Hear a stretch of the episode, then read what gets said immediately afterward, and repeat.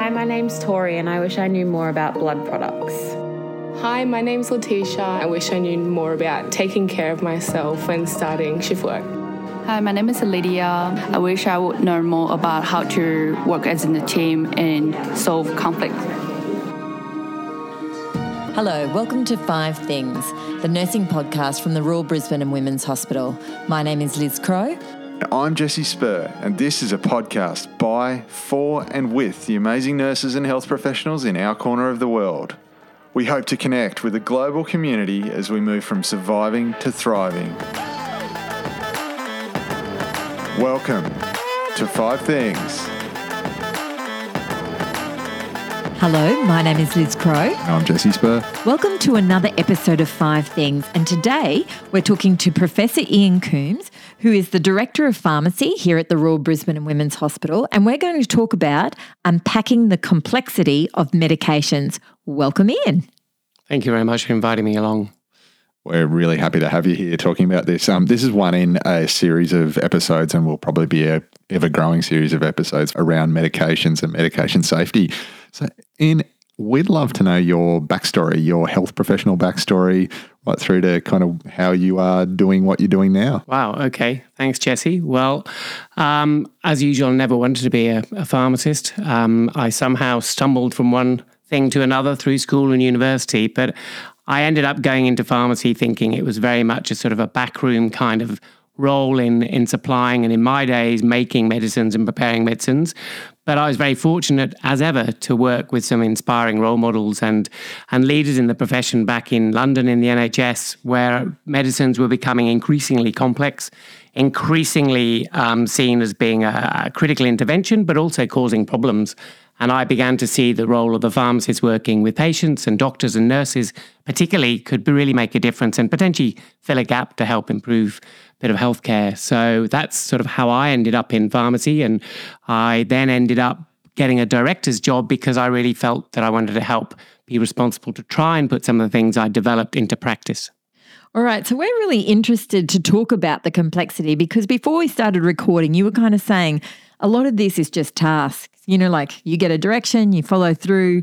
It can seem so easy, but it can also very rapidly become a dangerous thing. So your number one is it is never just a medicine. I think I think that's a really a really important point. There's in a hospital like the Royal Brisbane, there is hardly a patient who's not does not come into hospital taking one or more medicines. Our medical patients leave hospital on average at nine or ten regular medicines. Yeah. Um, our young, even elect, we don't have many young elective surgical patients anymore, but even an uncomplicated surgical patient will have antibiotics, they'll have anesthetics, they'll have antiemetics, they'll have analgesics. And all of these medicines potentially can cause a problem as well as causing great benefits. But I think as a nurse or a doctor, it does end up being one of the jobs you have to do. You're either prescribing medicines or you're administering medicines. And as a pharmacist, you dispense and distribute thousands of medicines a day. And I think the problem with that is a bit like sort of the boy in the field crying wolf is to know where the risks are and to know where we actually sometimes need to take stop back and think, this medicine, there's a little bit more of a problem. Let's just see if there's something else we need to think about here. Perfect. It's a really tricky conundrum, isn't it? There's this kind of illusion that we'll rise to the moment when we have to, rather than what we actually do is fall back to our habits nearly all the time. Eh, indeed. And I think, as, as you well know, that we get so familiar with seeing so many patients taking a lot of regular medicines that we just think, oh no, it's just another blood pressure tablet, it's just another antibiotic, it's another drug for their diabetes. But in fact, of course, patients then end up taking all of them together. Um, and there lies the rub. And they're also elderly and their kidneys aren't working so well. And then they're nil by mouth and things start adding up. And I think it's, you know, as as particularly juniors as well as more senior people, it's it's really those red flags which potentially we might come on to later. So your number 2 point is medicines are always guilty until proven innocent. What does that mean? Oh, look, I suppose I look at things through a slightly different lens to some clinicians in the team because a lot of my background work and my, my research, my PhD, was all around investigating medication errors, investigating where there were near hits, where patients didn't get harmed, but also sadly where sometimes patients did get harmed.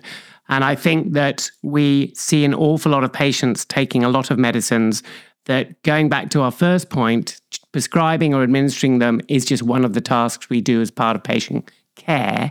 But certainly, what we need to think about is is it the right medicine in the right dose at the right time, the right route for that patient in front of you?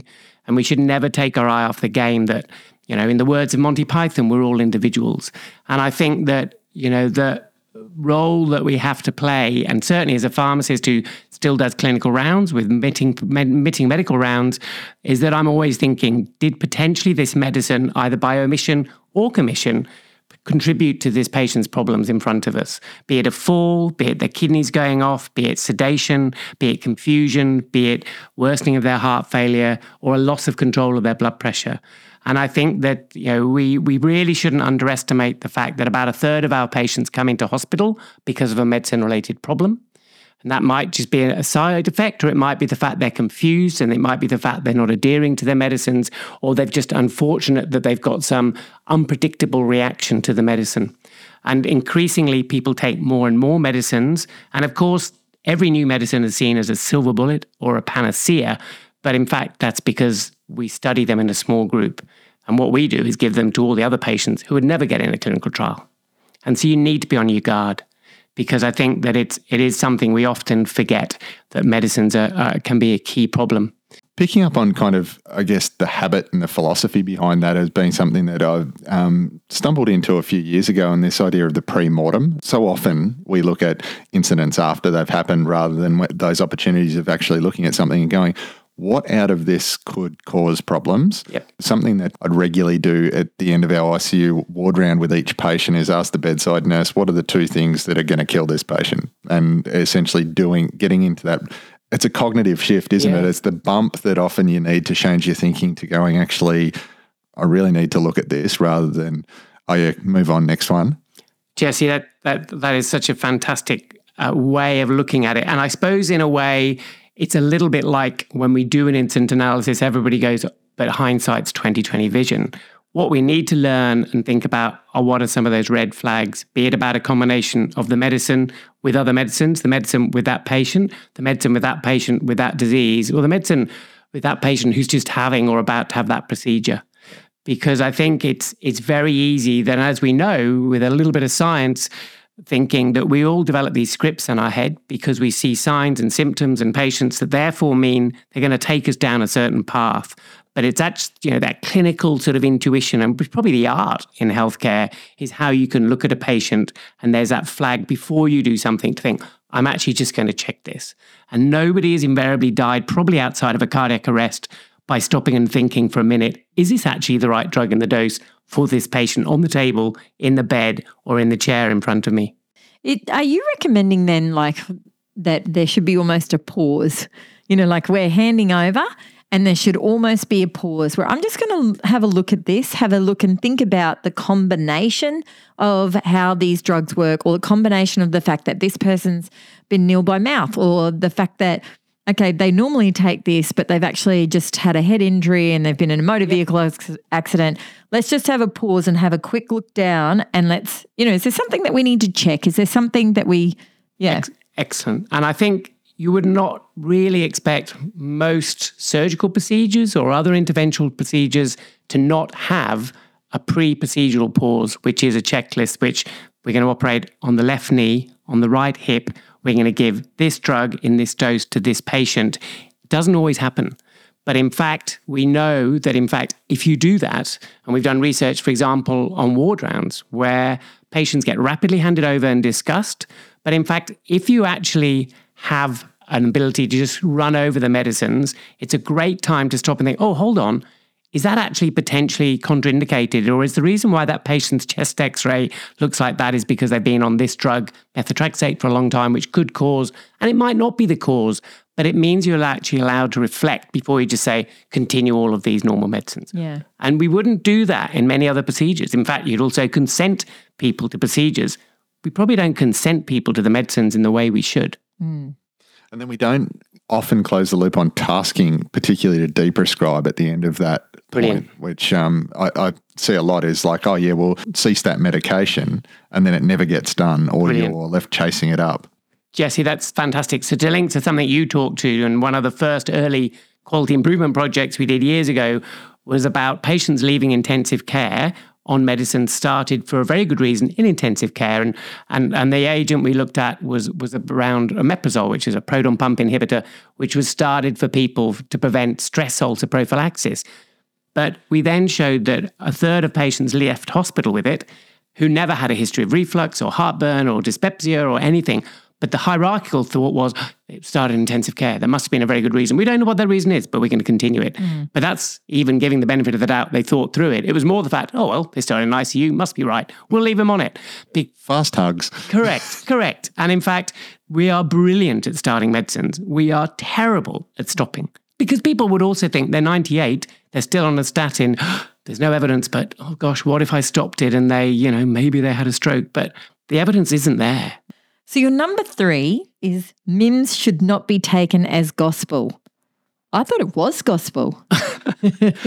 Look, I'll probably get shot down, and luckily I don't have much affiliation with any pharmaceutical companies, but I think that you have to remember that MIMS is largely supported by pharmaceutical companies. And with all the greatest respect to our pharmaceutical industry, which allows us to have many medicines to treat diseases, there is a conflict of interest. And it is a access of information which will tell you about a drug and what it is and what a general dro- dose is. But it is very generic. It is also the company's information. It is not something like therapeutic guidelines, something like Australian Medicine Handbook, is actually an independent source of medicine information, which is actually being reviewed by clinicians um, based on as the current evidence at the time of which they're obviously released. And I just think there's also the risk that people think, oh, well, that dose is sort of right in the book. Therefore, it vaguely fits with what's written up in front of me.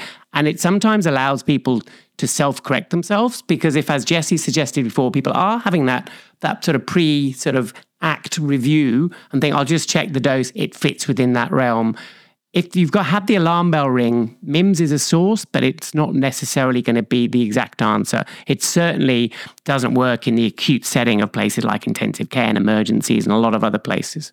So it's useful, but again, it's like one of a piece of information. It's like a tool in a toolbox, mm. but you need quite a lot of tools to optimize your medicines. Mm. Uh, I would imagine that something like the MIMS can reinforce cognitive bias. You know, yeah and that is a risk, isn't it? Where where you're going, eh, I'm not 100% sure. Oh, it's in the MIMS, all good. Correct. And, and uh, if I can just break into a little case scenario of a, an incident we were involved with some time ago where a junior doctor on ward call um, had been asked by the registrar to write up an analgesic dose. And they wrote up the dose in quite a large, a large dose range as required. The nurses thought it was unusual. The doctor said, no, no, my registrar said that's the drug we need. And the doctor sort of was then asked, well, you know, can, can we check it? And he actually said, no, no, I, I looked it up and this is where I saw it in the medicine guideline. But in fact, he had the right drug, but it was under the palliative care section.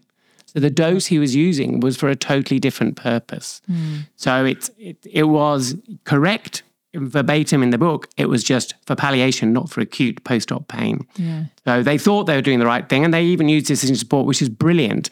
But in fact, it led them down the path because he read it. It was in black and white, but when we actually looked at it, it was not the right context. Mm.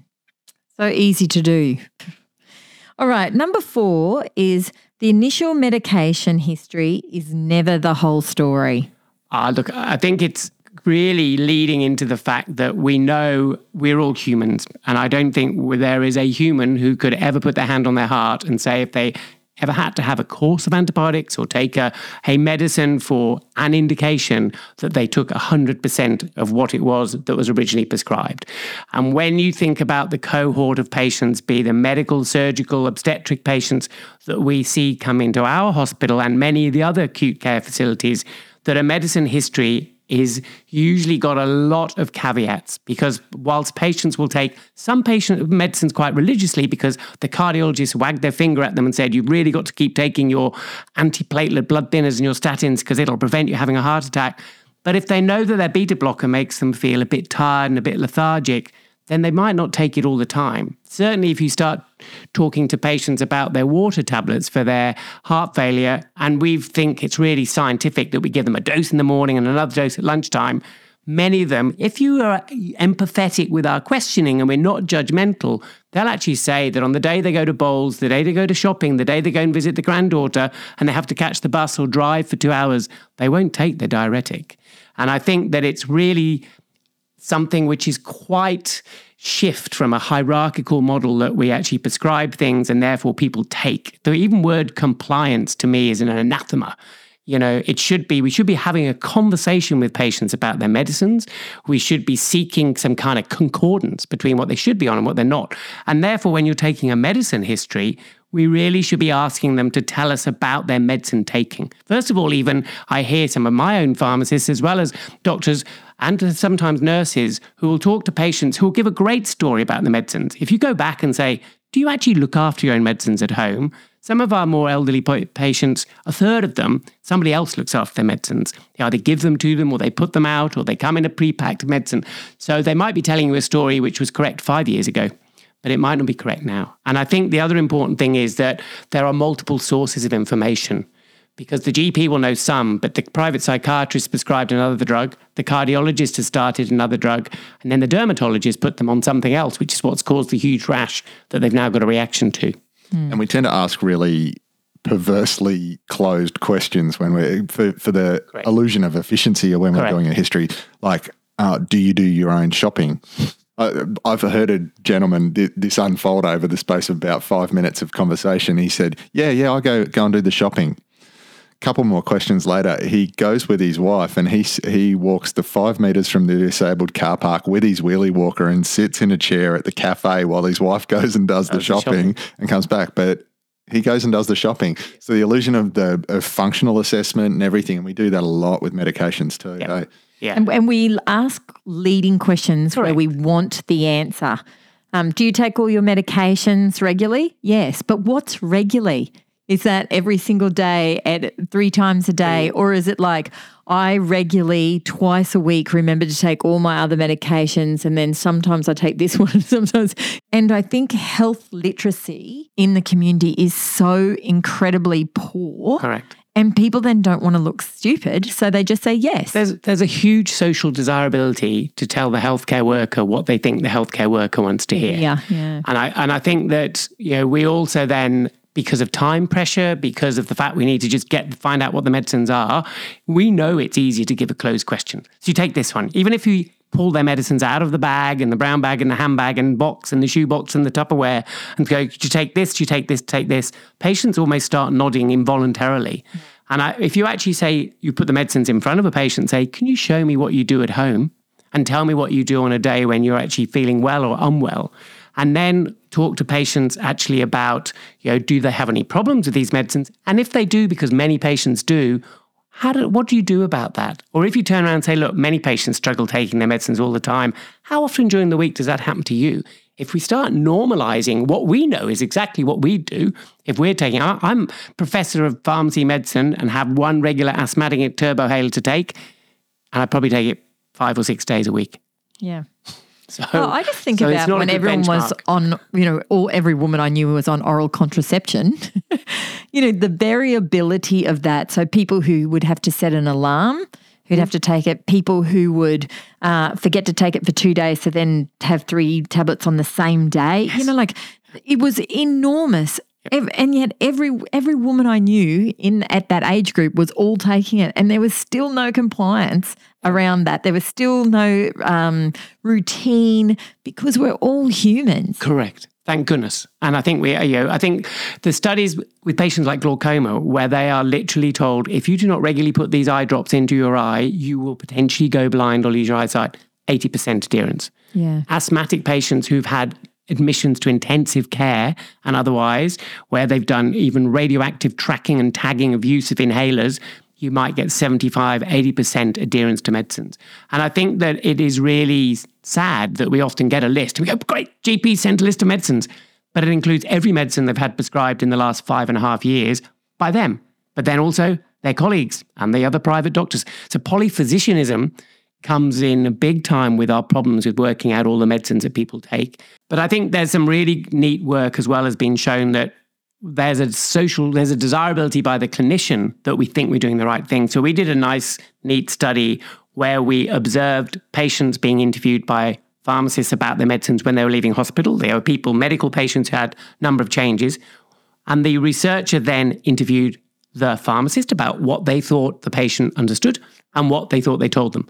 They left. They then sat down with the patient and said, Can you now tell me what you're going to do with your medicines at home? On average, 50% of the medicines that the patient understood or was going to act upon was different to what the pharmacist said. Yeah. And that was in a study where the pharmacist knew there was a f- another pharmacist with a hat on saying, I'm observing this. They weren't remotely by cam or something mm. else. So I think it's the same as the work that we did with Karen Davies, who I think you spoke to earlier in some studies 10 years ago with a hat on observing nurses giving medicines to patients, that humans will do the best they can. But all of those confounding factors are what make it a, a much murkier world. And certainly medicine history and particularly adherence is a huge and varied thing and multiple factors. Patients' beliefs about the diseases, beliefs about the medicines, what they've read in Australian Women's Weekly about the side effects of one tablet will hugely conflict what they will actually do. And then they have at different times different necessities and concerns because they will keep taking their anti inflammatory tablets for their hip because they want to live at home and be able to walk to the corner shop to get their bread and milk. Even if somebody's wagged their finger at them and said, You can't take that because it might worsen your blood pressure or give you a risk of an ulcer or make your heart failure worse. But if it was I was the one who wanted to get to the corner shop and didn't want to go in a nursing home, I'd take my non-steroidals. I might only take it every other day because it's a bit more sensible. But I think, you know, we have to remember that it's the patients here with their mm. lives and the information we give them has to be contextualized by the patient. So as clinicians, we need to realize and put ourselves in the mindset of our mums and our dads, our grandparents and uncles and aunts, who we know take some of this and some of that, and they might take some other things religiously. But it's also the fact that we have, you know, diabetic patients need to have a sick day plan. So if you're feeling nauseous, not eating and not drinking, people need to have a plan that there's certain medicines you do not keep taking. Certainly don't keep taking your insulin. But also we see patients admitted with complex problems of lactic acidosis and di- uh, otherwise who when you interview them, well, I was feeling a bit off, so, but I didn't eat for that day and I didn't start drinking, but I kept taking my medicines because they're also all packed. Mm. Because some of the things we do, which we think help patients, we know actually disempowers them. Mm. So by packing all the medicines into something which you think, great, they just pop out these little bubbles. But then the patients forget what they're taking. They don't know what they're taking them for. And if they even have a plan of what medicines not to take, they can't work out which ones not to take. Take, yeah. So we need to be careful. To every action, there's an equal opposite reaction. Hmm. Your number five is selecting the right drug is only the start of prescribing. The devil is in the detail. Oh, look, I- I, I think, you know, it, it links in with a number of our other points, but whilst it's, it's very useful to learn the common drugs and the common doses and the first and second line treatments for certain common presentations, that at the end of the day, we have to always remember to look at the individual patient in front of us. And for the nine times out of 10 that you think, oh, yeah, you don't have to worry about that antibiotic allergy, the 10th person will actually have the swollen tongue, the lips, the shortness of breath, the airway, and the hives. And I think that it's important about the fact that, you know, whilst decision support and electronic decision, support and electronic prescribing that is coming to many hospitals across Australia and elsewhere in the world only reduces certain errors. Because at the end of the day, you have to continually tailor the medicine to the individual in front of you, including all the things we talked about before. There's the pharmacokinetic and pharmacodynamics, so how the medicines are cleared and how the medicines work. On the individual who is of different size, different age, different weight, might be pregnant, might have kidney impairment, heart, heart failure, or liver impairment, but they also might be taking other medicines and they might have different beliefs about their medicines and understandings. So, getting the right drug is one thing. And certainly, all our research years ago with junior doctors, the actual errors that were harming and, and in some cases significantly harming people were very rarely the wrong drug because they often were directed to the right drug by a senior member of the team. The devil was in the dose, the route, the frequency, the combination of the medicines, or the continuation of the medicines, or how the medicine would be given. And I think that's where it, the back to the first point about it's just a medicine and it's a task. I think, and hopefully our listeners are taking on board, there is so much more than that. Yeah. Okay, that was a, a lot of content. So I'm going to have a go at summarizing that. So, your number one point is it's never just a medicine. And I guess the big take home for me around this is that we've got, we're prescribing hundreds and thousands of medicines every single day. We are administering hundreds of thousands of medicines every day, just in our hospital, never alone across the the world. And it can become kind of this routine task where we're like, oh, I've got to give this. And what you're saying is, is that we have to pause and really think this through. Like, What's the contraindications? What has actually changed since that person came in? Is there anything that I need to think about differently? Has this changed because the person isn't eating, isn't drinking, isn't mobile, um, you know, is has been given something new? So it's really about saying, you know, just because we're doing it all the time doesn't mean it's not complex, doesn't mean that we shouldn't um, keep looking at it with a critical eye, that we shouldn't be prompting other disciplines around that or asking questions or afraid to kind of qualify it or to talk to a family member or the patient themselves. So to just take that moment to pause because. I guess it goes right the majority of the time, but when it goes wrong, it can go horrifically wrong. Correct. All right, your number two is medicines are always guilty until proven innocent. And you've given us some lovely, quirky little uh, titles here. But I think the thing that I really took away from that is that a third of all patients who get administered back into hospital has a, some sort of medication problem. And so there are lots of things that that we really need to think in some detail about medicine. So, is it the right medicine at the right time? And that the medicine can be obviously hugely beneficial to someone, but it can also be a primary reason or problem. And it's about medicines not being given, medicines being given at the wrong time. What is the implication of this illness, this injury, where this person is in their context? And how the medication is working with them. So always be thinking, could this be a medication issue? Um, and also, you know, what, what might need to change around this particular medicine. Number three, MIMS should not be taken as gospel. And I guess that we need to remind ourselves that it's a resource yep. and it's it is an important resource, but it's not the only resource and it's not the only answer. And that MIMS is a guideline from pharmaceutical companies. And so there can be at times uh, a conflict of interest around that, and that it's not a guideline written by clinicians about direct patient care. So it's very generic, and we need to be really mindful that there's other sources of evidence um, that are written by clinicians that might be incredibly important to also seek out. Number four, the initial medication history is never the whole story. And I think I love the way you described this, where you're saying, we're all human. Every single one of us, even you as a director of pharmacy, can be prescribed something, and it doesn't mean that you do it all the time. And so we need to be really careful when we're asking a patient about their history that we phrase it in an open ended way that we're actually going to get what we need. So we can't say to someone, Do you always, you know, are these your medications? Do you always take them? Because when they're saying yes, they might mean, I do take them most of the time, sometime, just not all the time. so we need to, we'd be better off to ask people um, things about, okay, these are your medicines. Can you tell me what you understand about them? And can you tell me when you take them and when you don't take them. So that people can say i you know this gives me diarrhea. I don't take it on bowls day because they've only got one toilet and it just never works out. And the pants are white. Yeah. So important. But i think you know this is a trap we can all fall into where we're asking leading questions in the hope that someone's going to go yeah yeah and we can move on to our next task. So when we're taking a history what we need to do is take a history, not tell people what we want them to say. Because you, would, I love that you said there's a, a real social desirability for patients to try and please us. Hmm. Number five is selecting the right drug is only the start of prescribing, and the devil is in the detail. So we need to constantly get used to not just saying, "Oh, this is a common drug, and these people take it all the time, so I don't need to. I don't need to pay any attention to this." That every single time we have to think about the individual in front of us and we have to tailor the medicine and even perhaps the prescribing based on that person.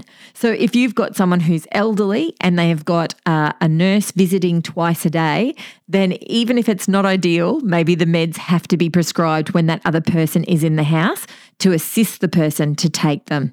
So it's, you know, like we can give instructions. That doesn't mean that people are going to actually be able to follow through with that. And it's not as easy to say they're not compliant. Uh, it can be based on a whole range of human factors or people's capacity. So even when we, you know, carefully put the right drugs for Monday, Tuesday, Wednesday, Thursday, Friday. It can be very disempowering because if someone gets ill or injured or something changes within their context, they'll be lost about what, what's in and what's out. Great. How did I go? That's good. Good. All right. Well, that was extremely comprehensive. So thank you for joining us today on Five Things, Ian. It's okay. It's a pleasure. It's great to be here. Thanks, guys. Thank you, and we'll see you for episode two in this series.